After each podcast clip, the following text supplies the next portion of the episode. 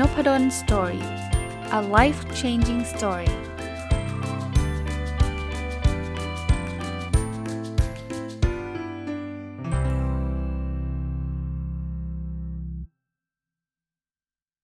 วัสดีครับ ยินดีต้อนรับเข้าสู่นพดล story podcast นะครับ ก็วันเสาร์ก็ยินดีต้อนรับเข้าสู่รายการ weekend entrepreneur หรือรายการผู้ประกอบการวันหยุดนะยังคงอยู่กับหนังสือเล่มนี้นะครับ สุดยอดวิธีสร้างรายได้นะครับ เขียนโดยคุณทาคุมิยามาซากิ แล้วก็แปลโดยคุณนพรดาสิริเสถียรนนะครับ เขาพูดถึง 55 วิธีสร้างรายได้จากอาชีพหลักและอาชีพเสริมนะผมได้รีวิวไปแล้ว 1 ตอนนะครับ ในสัปดาห์ที่แล้วแล้วคิดว่ามันเหมาะกับรายการ weekend entrepreneur มาก ๆ เลย เพราะว่ามันพูดถึงอาชีพเสริมด้วยนะ ก็หลักการของเรานะครับ เราพูดกันมา 2 ปีแล้วว่าลองหา รายได้แหล่งที่ 2 แหล่งที่ 3 ดูนะครับ แล้วก็อย่าไปลงทุนเยอะนะครับ เริ่มง่ายๆก่อน แล้วค่อยๆ ขยับไปถ้าเกิดมันทำได้ดีนะครับ เราก็ทำต่อถ้ามันทำได้ไม่ดีก็ค่อยๆ ปรับแก้นะครับ ถ้ามันลงทุนน้อยเนี่ยขาดทุนเราก็ไม่เจ็บตัวมากนักนะเราก็เป็นการเรียนรู้ แต่ถ้าเกิดคือเราเอาเงินไปลงทุนเยอะเนี่ยขาดทุนทีเราโอ้โหเจ็บหนักเลยทำอะไรต่อไม่ได้ละนะวันนี้จะมาที่บทที่2นะ วิธีคิดของคนหารายได้เก่งอลองดูสิครับว่าคนหารายได้เก่งเนี่ยเขาคิดกันยังไง คือเขาก็พูดถึงแนวคิดที่บอกว่า ถ้าเราทุ่มเทเวลากับสิ่งใดสิ่งหนึ่งถึง 1 0,000 ชั่วโมงเนี่ยเราจะเป็นผู้เชี่ยวชาญในสิ่งนั้น ผู้เชี่ยวชาญเนี่ยเขาก็บอกว่าจะมีอยู่ประมาณ1ในร้อยนะที่จะเชี่ยวชาญ แบบนั้นจริง ๆ อยู่ท็อปร้อยอะพูดง่ายๆท็อปร้อยนะคราวนี้ถ้าเกิดสมมุติว่าเอาลองลองคิด1 0,000 ชั่วโมงนะทำงานหนึ่งเนี่ยแชั่วโมงต่อวัน 1 สัปดาห์คือ 8คูณ5นะสัปดาห์ละ 40 ชั่วโมง 1 เดือนเนี่ยก็มี 4 สัปดาห์นะ 40คูณ4ก็ 160 ชั่วโมง เขาบอกว่าถ้าคิดแบบนี้เนี่ยปีหนึ่งก็จะมีประมาณ 2,000 ชั่วโมง ถ้าเราทำงานวันละ 8 ชั่วโมงเนี่ย5ปี เราก็จะเป็นผู้เชี่ยวชาญอันดับหนึ่งในร้อยละเขาบอกพอยต์ไม่อยู่ตรงนี้ครับ ถ้าเราทุ่มเทเวลา 10,000 ชั่วโมงกับการทำบัญชีเนี่ยนะ เราก็จะเป็นหนึ่งในร้อยของคนที่ทำบัญชีเก่งนะครับ คราวนี้สมมุติว่าเราไปทุ่มเทอีกอีกเรื่องหนึ่งนะครับ นอกจากทำบัญชีแล้วเนี่ยทำการเกษตรด้วยนะครับอีก 5 ปีเราก็จะเก่งเรื่องนั้นอีกเช่นกัน คราวนี้1ในร้อยของบัญชีเนี่ยก็ธรรมดานะ แต่ถ้าเป็น 1 ในร้อยของบัญชีแล้วยังเป็น 1 ในร้อยของการเกษตร มันกลายเป็น 1 ในหมื่นเลยนะ เราก็จะเก่งขึ้นเรื่อยๆ คือพอยต์คืออไม่จำเป็นต้องเชี่ยวชาญเรื่องเดียว เราทำเรื่องอื่นเพิ่มเติม ผมผมผมโยง point นี้ให้กับ weekend entrepreneur เลยนะ จริงๆ เรามีอาชีพประจำอยู่แล้วเนาะผมก็เชื่อว่าเราเนี่ยทำงานกันมาเกินเกิน 5 ปีแล้วแหละนะหลายๆ คนแล้วกันนะเราก็จะเชี่ยวชาญสมมุติเราเราเป็นนักบัญชีเนี่ยแล้วคราวนี้เราเราเป็นช่างกล้องด้วยเนี่ยเราจะเป็นนักบัญชีที่เก่งกล้องด้วยเนี่ยช่างกล้องก็เอามาทำเป็น weekend entrepreneur นะแล้วยิ่งยิ่งเป็นงานอดิเรกเนี่ยเราก็อาจจะหาหาเวลานะครับฝึกฝนฝีมือนะครับ เขาบอกว่าพอจับคู่เนี่ยเราจะกลายเป็นคนโดดเด่นเลยนักบัญชีมีทั่วไป ช่างก็มีทั่วไป แต่นักบัญชีที่ถ่ายรูปสวยเนี่ยเริ่มมีน้อยนะเขาบอกว่าลองหาคู่ทักษะนะเราเสริมสวยเก่ง แต่มีการมีเชี่ยวชาญด้านการสอนด้วย ผู้ภาษาอังกฤษเก่งแต่ทำซูชิอร่อยนะหรือเชี่ยวชาญด้านศิลปะ แล้วก็จิตวิทยาไปด้วยกัน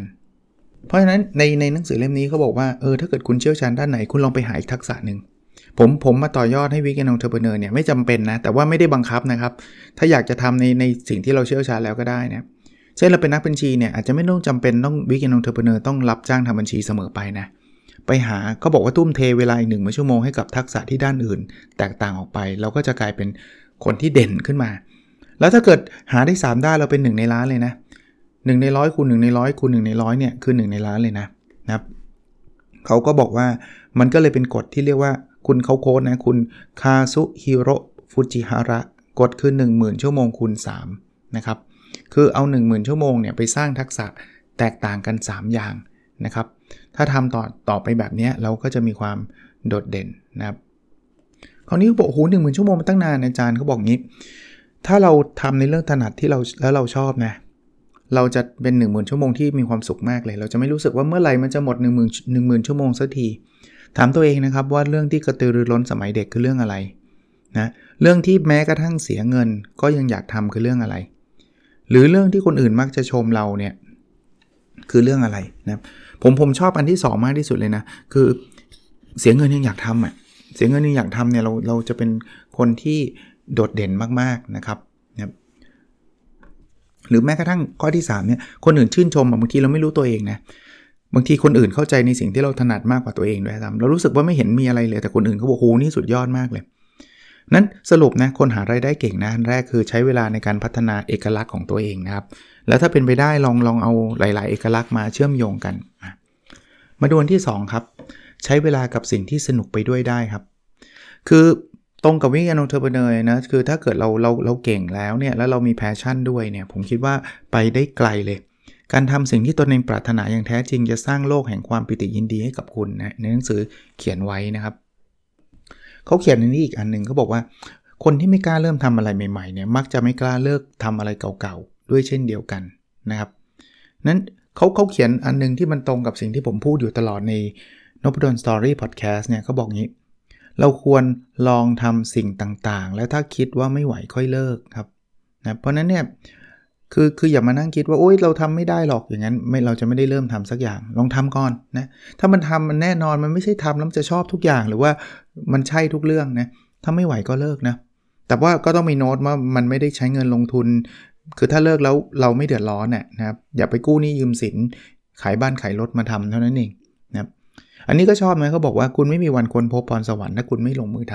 ำถ้าผมไม่ไม่ทำพอดแคสต์ผมคงไม่ค้นพบว่าเอ้ยพอดแคสต์มันสนุก แล้วมันเป็นสิ่งที่ผมทำแล้วไม่ไม่ได้รู้สึกแบบยากเย็นลำบากเลย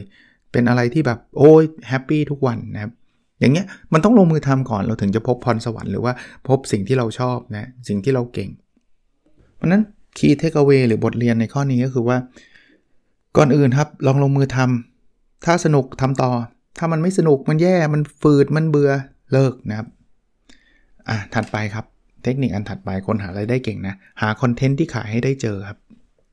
เดี๋ยวนี้เนี่ยสินค้าบริการมันมีเยอะเยอะแยะนะครับ เพราะนั้นเราเราจำเป็นที่ต้องเอาความโดดเด่นของตัวเองเนี่ยมามาสร้าง content นะครับ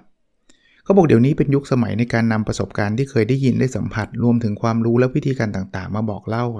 แล้วให้กลายเป็นงานแขนงหนึ่ง ก็ที่เราคุยกันว่าเป็น content marketing นะคือเดี๋ยวนี้คนซื้อสินค้าหรือบริการเขาไม่ได้ซื้อเพราะสินค้าบริการอย่างเดียวนะเขาซื้อที่มาที่ไปเขาซื้อ story เขาซื้อความเป็นตัวตนเรา ผมเชื่อมั่นเลยนะครับว่าหลายหลายท่านที่กรุณา ซื้อหนังสือที่ผมเขียนเนี่ย บางท่านอาจจะยังไม่รู้ด้วยซ้ำว่าในในในในหนังสือเล่มนั้นเนี่ย ผมเขียนอะไร แต่ว่าเห็นชื่อนพดลล่มโพเอาละ เพราะว่าเขาเข้าใจในตัวตนของเรานะ ผมก็สร้างคอนเทนต์ ผมก็พูดถึงพูดพอดแคสต์เขียนบทความต่าง ๆ นานา เหมือนผมอะผมไม่ต้องเอาไกลนะเหมือนผมเนี่ย นักเขียนหลายหลายคนในประเทศไทยเนี่ย ผมซื้อเพราะว่า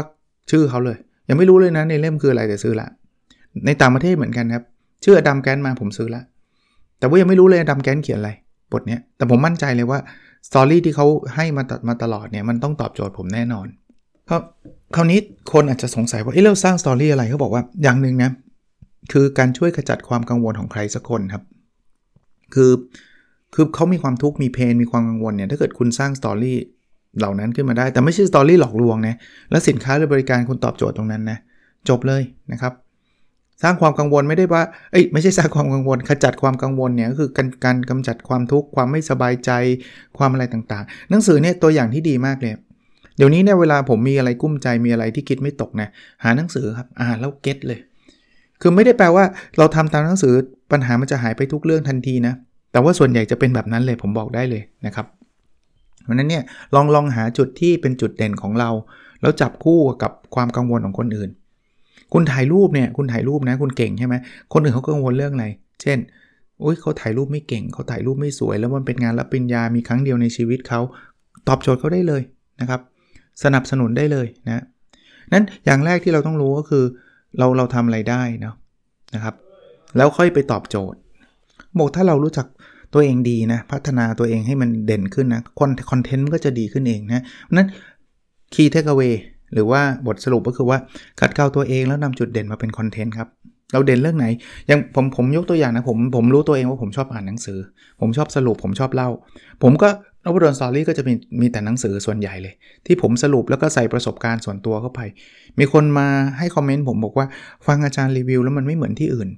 ซึ่งผมไม่ได้ว่าผมเก่งกว่าที่อื่นนะ แต่ว่ามันมีเอกลักษณ์ของผมว่า ผมไม่ได้มาเล่าว่า อ่านให้ฟังบทหนึ่งเขาพูดว่าอย่างนี้ 1 2 3 4 5 แต่ว่าผมก็เล่าประสบการณ์ผมแทรกเข้าไปว่า เฮ้ย อันนี้ผมชอบ อันนี้ผมเคยทำแบบนี้แล้วมัน work ไม่ work ยังไงนะครับอะอันดูอันอันถัดไปนะครับ ให้ความสำคัญกับเรื่องที่ยากลำบากสำหรับคนอื่น คือยิ่งอะไรที่คนอื่นเขาทำได้ยากเนี่ย แต่เราทำได้ง่ายเนี่ยนี่ตอบโจทย์มากเลยนะ เพราะว่าเขาอยากหาคนทำอยู่แล้ว นะครับถ่ายรูปอะผมยกตัวอย่างเมื่อกี้ก็ยกไปแล้ว มันไม่ใช่ทุกคนที่ถ่ายรูปเก่งนะถ่ายรูปบางทีมันมันไม่ใช่แค่กล้องดีอย่างเดียวนะมันต้องความคิดด้วยนะว่ามุมไหนถึงจะสวย คนอื่นเขายากอะแต่เราถ่ายได้สวยอะแล้วสิ่งที่เขาต้องการคือเขาอยากได้ภาพสวยอะเขาจ้างเราแน่นอนครับเขามีคำกล่าวบอกงี้เขาบอกว่าถ้าตรงนั้นมีกระแสน้ำก็จะหมุนกังหันน้ำกังหันน้ำและสร้างกระแสไฟฟ้าได้ คือรู้จักเอาเอาไอ้สิ่งที่มันมีอยู่ตามธรรมชาติเนี่ยนะ เอามาทำประโยชน์ได้นะ เขาบอกลองเปลี่ยนกระแสน้ำเป็นเรื่องที่ไม่ถนัดของคนอื่นเนี่ยคุณลองดูดิว่าคนอื่นเนี่ยเขาเขาขาดอะไรไป เขาไม่ถนัดอะไรนะครับ แล้วจริงๆเนี่ยเราทำเรื่องนั้นเนี่ยนอกจากได้เงินแล้วเนี่ยเรายังได้รับคำขอบคุณ ได้ช่วยเหลือคนนะแล้วพอยผมผมบอกแบบนี้เลยนะบางทีเนี่ยความปลื้มใจไม่ใช่เรื่องเงินด้วยซ้ำความปลื้มใจคือการได้ช่วยเหลือการได้รับคำขอบคุณอะส่วนตัวผมเล่าให้ฟังเรื่องหนังสือ เล่มล่าสุดเนี่ย The Lost Skill เนี่ยมีหลายคน inbox มานะบอกว่าชอบมาก แบบตอบโจทย์มากช่วยชีวิตให้เขาดีขึ้นมาก คือถามว่าผมเขียนหนังสือผมได้ตังค์มาได้นะ แต่ความสุขของการเขียนหนังสือนอกจากได้เงินแล้วเนี่ย ที่บางครั้งเนี่ยมีความสุขไม่แพ้เลยก็คือคำขอบคุณเนี่ยครับ ความสุขที่เราได้เห็นว่าไอ้สิ่งที่เราเขียนเนี่ยมันไปช่วยชีวิตให้เขาดีขึ้นยังไงนะครับนั้นเวลาหาเนี่ยลองลองถามตัวเองก่อนก็ได้ครับ ว่าไอ้ความยากลำบากคุณคืออะไรครับ แล้วเปลี่ยนความยากลำบากนั้นเนี่ยให้เป็นธุรกิจได้ยังไง เขาบอกถ้าเราคิดแบบนี้เนี่ยเราจะหาจุดขายของตัวเองออกมาได้เลยนะครับนั้น key takeaway ครับ บทสรุปคือหาเรื่องที่ลำบากสำหรับคนอื่นให้เจอ มาดูอันถัดไปนะครับเขาบอกว่าให้ลองเขียนโปรไฟล์ของตัวเองครับ การเขียนโปรไฟล์เนี่ยคืออะไรนะครับ คือคือบอกอย่างแรกก่อน มันจะมีบทบาทตอนที่เราจะพยายามนำเอาตัวเองมาเป็นจุดขายฮะอยากอยากพูดง่ายๆว่าขายความเป็นตัวตนเรา แล้วก็ต้องมีโปรไฟล์ออกมา เวลาจะเขียนต้องคิดถึงแบรนดิ้ง ภาพลักษณ์ ภาพลักษณ์คืออะไร ภาพลักษณ์คือการตอบคำถามแบบนี้ครับ ผมอยากให้คนที่ไม่รู้จักผมมองผมเป็นคนแบบไหน อ่า นี่คือภาพลักษณ์ครับ เขาบอกง่ายๆพื้นฐานก่อนเลยนะ คือเวลาคนถามว่าแบบไอ้คุณคุณคือใครเนี่ยคำตอบที่มันจะเป็นเริ่มเริ่มเป็นภาพลักษณ์ของเราเนี่ยคือการแนะนำตัว เช่นถ้าบอกว่าเป็นนักแสดงเนี่ยคนจะมีภาพลักษณ์แล้วว่านักแสดงเป็นประมาณนี้ เป็นศิลปิน เป็นนักเขียน ผมเป็นอาจารย์อย่างเงี้ย มันจะมีภาพลักษณ์ของอาจารย์โผล่ขึ้นมาเลย เขาบอกว่ามันจะคล้ายๆเป็นอัตลักษณ์ของเรานะครับ identity อัตลักษณ์ แต่แทนที่จะพูดแค่ตรงนั้นแล้วจบนะเขาบอกว่าจริงๆแล้วเนี่ยเราสามารถจะใส่ความเป็นตัวตนเข้าไปได้เยอะกว่านั้นนะครับออลองลองยกตัวอย่างในหนังสือนะเขาบอกว่าเป็นนักวิจารณ์อาทิตย์อัศดงงงไหมล่ะ มันคล้ายๆเป็นสมญานามเลยอะ นะครับแล้วคนก็จะสนสนใจมากเลยว่านักวิจารณ์อาทิตย์อัศดงมันคืออะไรกันแน่ใช่ป่ะนะครับอย่างนี้มันคือตัวตัวตนที่มันแบบแบบแบบชัดเจนหรือฉายานะของคนเขียนเนี่ยโปรดิวเซอร์ผู้สารฝันนะครับแบบเป็นคนที่สร้างสร้างสร้างฝันให้กับคนอื่นนะครับนั้นผมผมก็บอกให้เราลองคิดคิดเรื่องราวแบบเหล่านี้ออกมา อันนี้ตรงกับคอร์สแปลรูปความฝันของพี่จุ้ยสุบุญเลี้ยงที่เคยไปเรียนเนี่ย เขาบอกอย่าอย่าอธิบายตัวเองว่าเป็นอาจารย์อย่างเฉยๆนะเราอาจจะพยายามนิยามตัวเองให้มันให้มัน specific แล้วน่าสนใจกว่านั้นเนี่ยเป็นคนเปลี่ยนแปลงชีวิตของคนอื่นดูดีกว่าการเป็นอาจารย์เฉยๆผมไม่ได้บอกว่าแนะนำว่าเป็นอาจารย์ผิดนะ แต่ว่าอย่างเงี้ยมันคือโปรไฟล์ที่ทำให้คนแบบอาจารย์มันมีโหเป็นเป็นหมื่นเป็นแสนคนในในประเทศไทยอะ่ะแต่ถ้าเกิดเป็นแบบนี้ต้องอาจารย์นพดลคนเดียวเลยอะอารมณ์คล้าย ๆ แบบนั้นนะครับ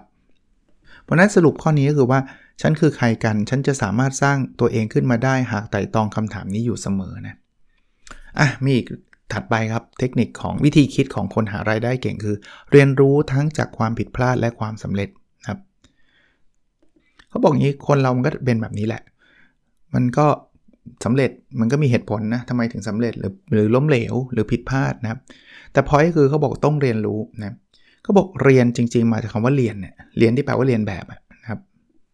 เราอยากสำเร็จเราก็ไปเรียนแบบคนที่เขาสาเร็จแล้ว ผมไม่ได้บอกการันตีว่ามันจะสำเร็จนะครับ แต่มันมีโอกาสสาเร็จสูง ถ้าเกิดเราไปเรียนแบบนะบอก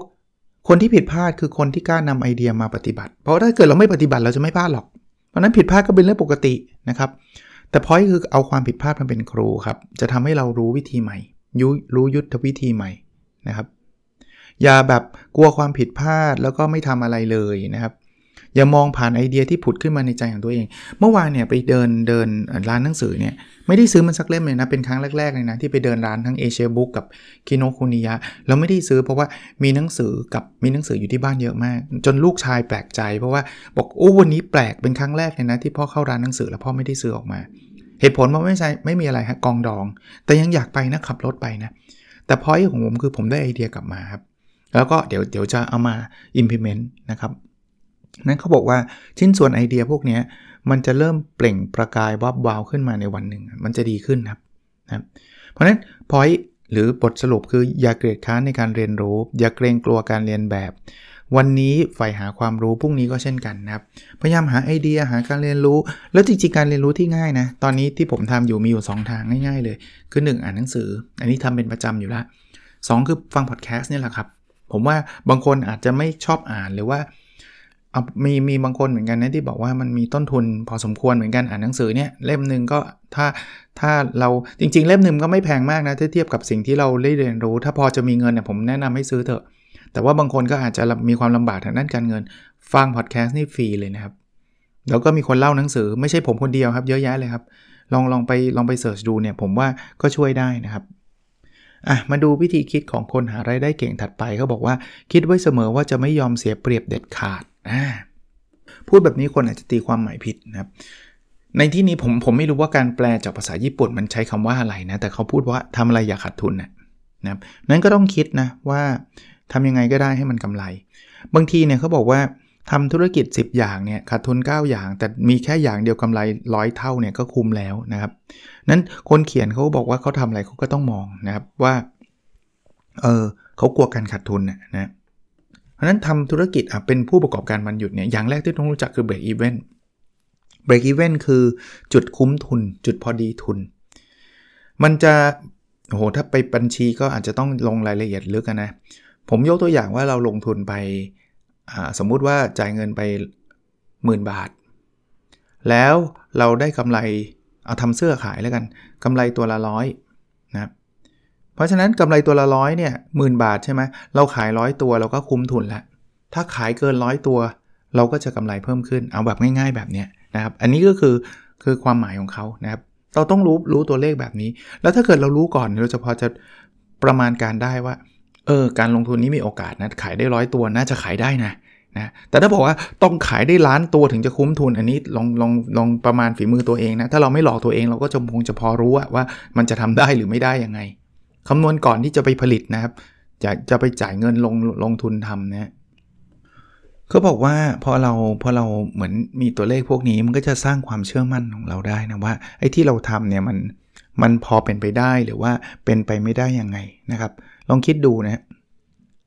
อะคราวนี้อีกอันนึงก็บอกว่า ถ้าเราเราสนใจในเรื่องใดมากๆนะครับ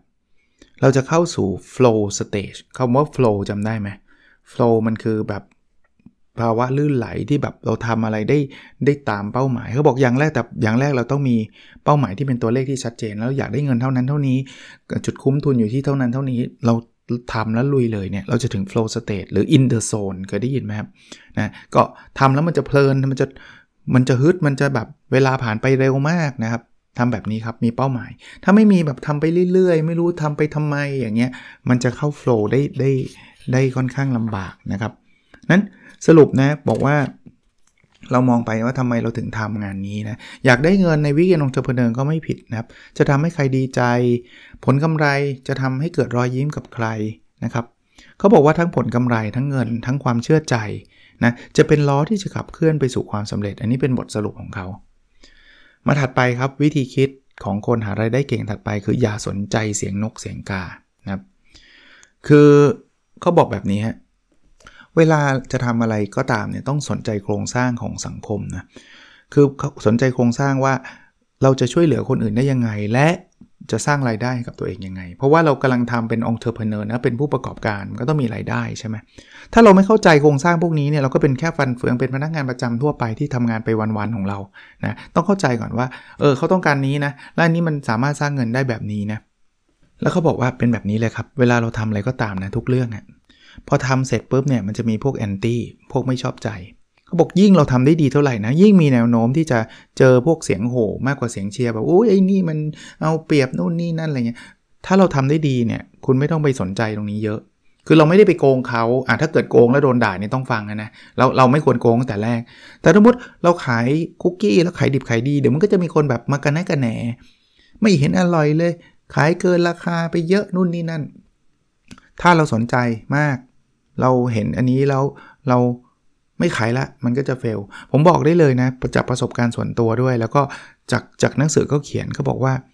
คุณเห็นความเห็นแย่ๆเนี่ยโปรดอย่าลืมว่ายังมีคนอีกมากมายหลายเท่านักที่ชื่นชมคุณ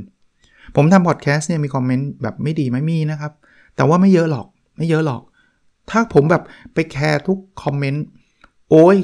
คอมเมนต์นี้ไม่ดีเลิกทำดีกว่าหมดหมดแรงแล้ว ผมว่าคนที่ชอบเราซึ่งมีไม่รู้มากกว่าไม่รู้กี่พันเท่าเนี่ยเขาก็จะเสียดายเนาะว่าแบบเออเฮ้ยจริงอยากอยากฟังอาจารย์เขาพูดแต่อาจารย์เขาเลิกทำซะแล้วเสียดายนะครับคือเขาบอกมันจะมีคนที่กลุ่มนั่นแหละ กลุ่มที่แบบชอบต่อต้านเขาบอกว่าเป็นคนที่ชอบ มักจะเป็นคนชอบขี้บ่นเนี่ยไม่ได้ตั้งใจหรือบางทีเขาก็แบบอาจจะเหงาก็ได้นะ คือบางทีก็อยากหาคนทะเลาะด้วยอะไรเงี้ย ถ้าเราไปสนใจมันก็มันก็เสียเวลาเราด้วยนะครับ เพราะนั้นเนี่ยให้ให้ฟังคนที่ติดตามให้กำลังใจคุณนะครับ เพราะเขาคือคนที่ให้ความสำคัญและมีความรู้สึกร่วมกับคุณนะครับ ก็แน่นอน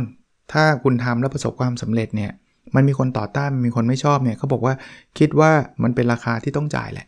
นะครับมันก็ต้องมีแบบนี้แหละ ก็ปล่อยเข้าไปครับ แล้วแล้วคิดว่าคนล้านคนชอบเรา 9 9 9 9 9 9 9 คนเกลียดเราคนดิงก็ก็ไม่เป็นไรหรอก ก็สรุปนะบอกว่าเมื่อแหล่งรายได้เพิ่มขึ้นนะ คุณจะเห็นอะไรหลาย ๆ อย่างในสังคมนะอะมาดูข้อถัดไปครับก็บอกว่าวิธีคิดของหาคนหารายได้เก่งคือเสริมสร้างความมั่นใจด้วยการหลอกตัวเองครับบอกคล้ายๆ สะกดจิตตัวเองครับ การกีฬานี่ใช้เยอะนะคนเขาบอกว่าคนเขียนเขาเป็นนักกรีธานะอาจารย์เขาก็จะชื่นชมแต่ละคนว่ายอดเยี่ยมโน่นนี่นั่นเขาบอกว่าพอ พอชื่นชมว่าแบบเออคนนี้นะ วิ่งได้ดีมากเลยหูยแบบเวลาเจ๋งมากอาจารย์ยังตกใจเลยอะไรเงี้ยพอพูดเสร็จปุ๊บนักวิ่งนักเรียนคนนั้นวิ่งเก่งทันที ที่เขาเรียกว่าเป๊ปทอล์กเคยได้ยินไหมนักกีฬาที่แบบก่อนจะลงเนี่ยพอเป๊ปทอล์กแล้วเนี่ยมันมันทำให้เราเก่งกว่าสิ่งที่เราจริงนะครับ เวลาที่วิ่งก็เร็วกว่าความสามารถที่แท้จริงนะเพราะเขาเขาได้รับคันชื่นชม เขาบอกเลยว่าหากปราศจากคำชื่นชมชื่นชมเนี่ยจะไม่มีผู้ใดเติบโตนะครับนะเขาบอกอย่างนั้นเนี่ยจริงผู้นำคือผู้เชี่ยวชาญทำให้คนเข้าใจผิดนะครับ extreme ขนาดนั้นนะแต่เข้าใจผิดในในมุมในแง่ที่ดีนะคราวนี้ถ้าเกิดไม่มีใครชมก็สะกดจิตตัวเองก็ได้ครับทำให้มันเป็นสิ่งสำคัญนะครับสรุปว่านี่เป็นจิตวิทยานะครับเราทำได้เราเก่งเราสุดยอดนะพูดกับตัวเองสำหรับคนที่มีความมั่นใจต่ำๆนะ แต่พูดแบบนี้ผมไม่ได้ extreme ว่าห้ามไปฟังใครเลย ฉันเก่งที่สุดแล้วไม่ใช่แบบนั้นไม่ใช่ sense นั้นนะครับแต่ว่าคนที่มีความมั่นใจน้อยๆฉันจะทำได้หรือเปล่าบอกกับตัวเองบ่อยๆฮะความสามารถจะเบ่งบานเติบโตได้ด้วยการสะกดจิตในลักษณะนี้ เรียก affirmation พูดแบบนี้ก็ได้นะครับ อันนี้เป็นบทสรุปนะครับ ข้อนี้ชอบมาก คนหารายได้เก่งเนี่ยเริ่มทำทุกอย่างทันทีครับนั้นคำว่าทำเนี่ยเป็นเป็น keyword เลยนะ ถ้าคิดอย่างเดียวไม่ทำมันจบไง นั้นแต่ละคนเนี่ยก็อยากที่จะนู่นนี่นั่นอะไรเงี้ยนะครับ เรามีเวลอยากมีเวลาอยากนู่นนี่ซึ่งเป็นสิ่งที่ดีเนาะแต่ว่าต้องเริ่มทำต้องเริ่มทำนะครับเขาบอกว่าจริงๆ ถ้าถ้าปรับปรุงกฎหมายได้ก็ดีนะว่าทำงานประจำไม่ควรเกินเท่านี้นะครับ เราจะได้มีเวลาอิสระเพิ่มมากขึ้น เขาเขียนว่าในนี้เลยเขาบอกอาชีพเสริมเนี่ยจะเปลี่ยนแปลงคุณไปสู่ชีวิตที่สนุกสนาน ผมก็มาที่ weekend entrepreneur นะผู้ประกอบการวันหยุดเนี่ยมันได้ทำในสิ่งที่เรารักเนี่ยแค่ได้ทำก็มีความสุขแล้วนะนะครับแต่จะทำอะไรก็ตามก็ต้องมีเวลาเตรียมตัวนะครับ คือเขาบอกว่าถ้าหากคุณเป็นคนที่พึงพอใจในเงินเดือนปัจจุบันแล้วแล้วก็ขอให้เริ่มอาชีพเสริมเลยเถอะครับ ไม่ต้องรอให้แบบโดนไล่ออกคือขึงคิดมันจะทำหรืองอนแง่นจะตายแบบจะออกไม่ออกหรือเปล่าเสี่ยงค่อยคิดจะทำนะตอนนี้ทุกทุกอย่างแฮปปี้ทุกอย่างโอเคก็ทำได้นะครับ ความความเขาบอกว่าความผิดหวังในวันวานคือความโชคดีในวันนี้นะหลายๆ คนนะครับที่ทำไปแล้วมันไม่เวิร์กผิดหวังนู่นนี่นั่นมันเป็นบทเรียนทำให้เราโชคดี ข้อสรุปชีวิตจะยืนยาวขึ้นเรื่อยๆ เริ่มทำงานเสียตั้งแต่ตอนนี้เพื่อสนุกสนานในวันข้างหน้านะครับอ่ามันมีบทหนึ่งที่เขาบอกว่า 20 ปีที่เหลืออยู่เนี่ยจะใช้ 20 ปีที่เหลืออยู่อย่างไรดีนะ AI กำลังมาหุ่นยนต์กำลังมานะครับ โลกจะเปลี่ยนแปลงไปเยอะแยะมากมายนะครับเขาก็เขียนบอกว่าจริงๆแล้วเนี่ยถ้าเราอยู่เฉยๆนะครับ เราก็จะไม่มีเงินนะเขาบอกว่าในวัยหนุ่มสาวข้อเท็จจริงที่ว่าไม่มีเงินในบางมุมก็ยังดูมีเสน่ห์นะครับ แต่การที่อายุเพิ่มขึ้นเรื่อยๆนะครับตอนหนุ่มสาวยังไม่มีเงินไม่ค่อยเท่าไหร่นะแล้วยังไม่มีเงินเนี่ยมันจะทำให้เราเจ็บปวดนะครับนั้นถ้าเราอยากใช้ชีวิตแบบธรรมดาธรรมดาเนี่ยเขาบอกว่าต้องเกิดจากการเตรียมพร้อมนะ ไม่งั้นไม่ธรรมดาไม่งั้นเราจะแย่เลยนะครับ ความพยายามการเรียนรู้ต้องมากมายนะครับ คืออย่าคิดว่าตอนนี้โอเคแล้วแล้วต่อไปจะไม่จะจะโอเคต่อไป ให้เราคิดยาวๆนะครับ 10 ปียังเป็นแบบนี้ไหม20ปีจะเป็นแบบนี้ไหมอะบทสรุปของบทนี้นะคนหารายได้เก่งใช้เวลาในการพัฒนาเอกลักษณ์ของตัวเอง คนหารายได้เก่งจะไม่พยายามสูญเปล่าไปกับเรื่องที่ตนเองไม่ถนัด คนหารายได้เก่งจะเปลี่ยนแปลงตัวเองให้กลายเป็นจุดขาย คนหาไรายได้เก่งใส่ใจกับเรื่องที่ยากลำบากสำหรับคนอื่น และตามหาสิ่งที่จะขายได้ คนหาไรายได้เก่งมีโปรไฟล์ที่มั่นคงนะคนหาไรายได้เก่ง เรียนรู้จากทั้งความผิดพลาดและความสำเร็จ คนหาไรายได้เก่งมุ่งมั่นหากำไรอยู่เสมอ คนหาไรายได้เก่งรู้ว่าเมื่อประสบความสำเร็จมักมีคนที่เกลียดเพิ่มเกิดขึ้น คนหาไรายได้เก่งเริ่มต้นทุกอย่างทันทีนะครับ ก็ น่าจะเป็นประโยชน์ยังไม่จบนะครับ ยังมีอีกหลายบทเลยสำหรับหนังสือเล่มนี้นะครับ ใครขี้เกียจรอผมรีวิวนะครับ เพราะว่ามันสัปดาห์ละครั้งในรายการผู้ประกอบการมันหยุดหาอ่านได้นะ สุดยอดวิธีสร้างรายได้นะผู้เขียนทาคุมิยามาสกิ แล้วก็ผู้แปลคือคุณนบรดาสิริเสถียรนะครับ โอเคครับ แล้วเราพบกันในสดถัดไปนะครับ สวัสดีครับ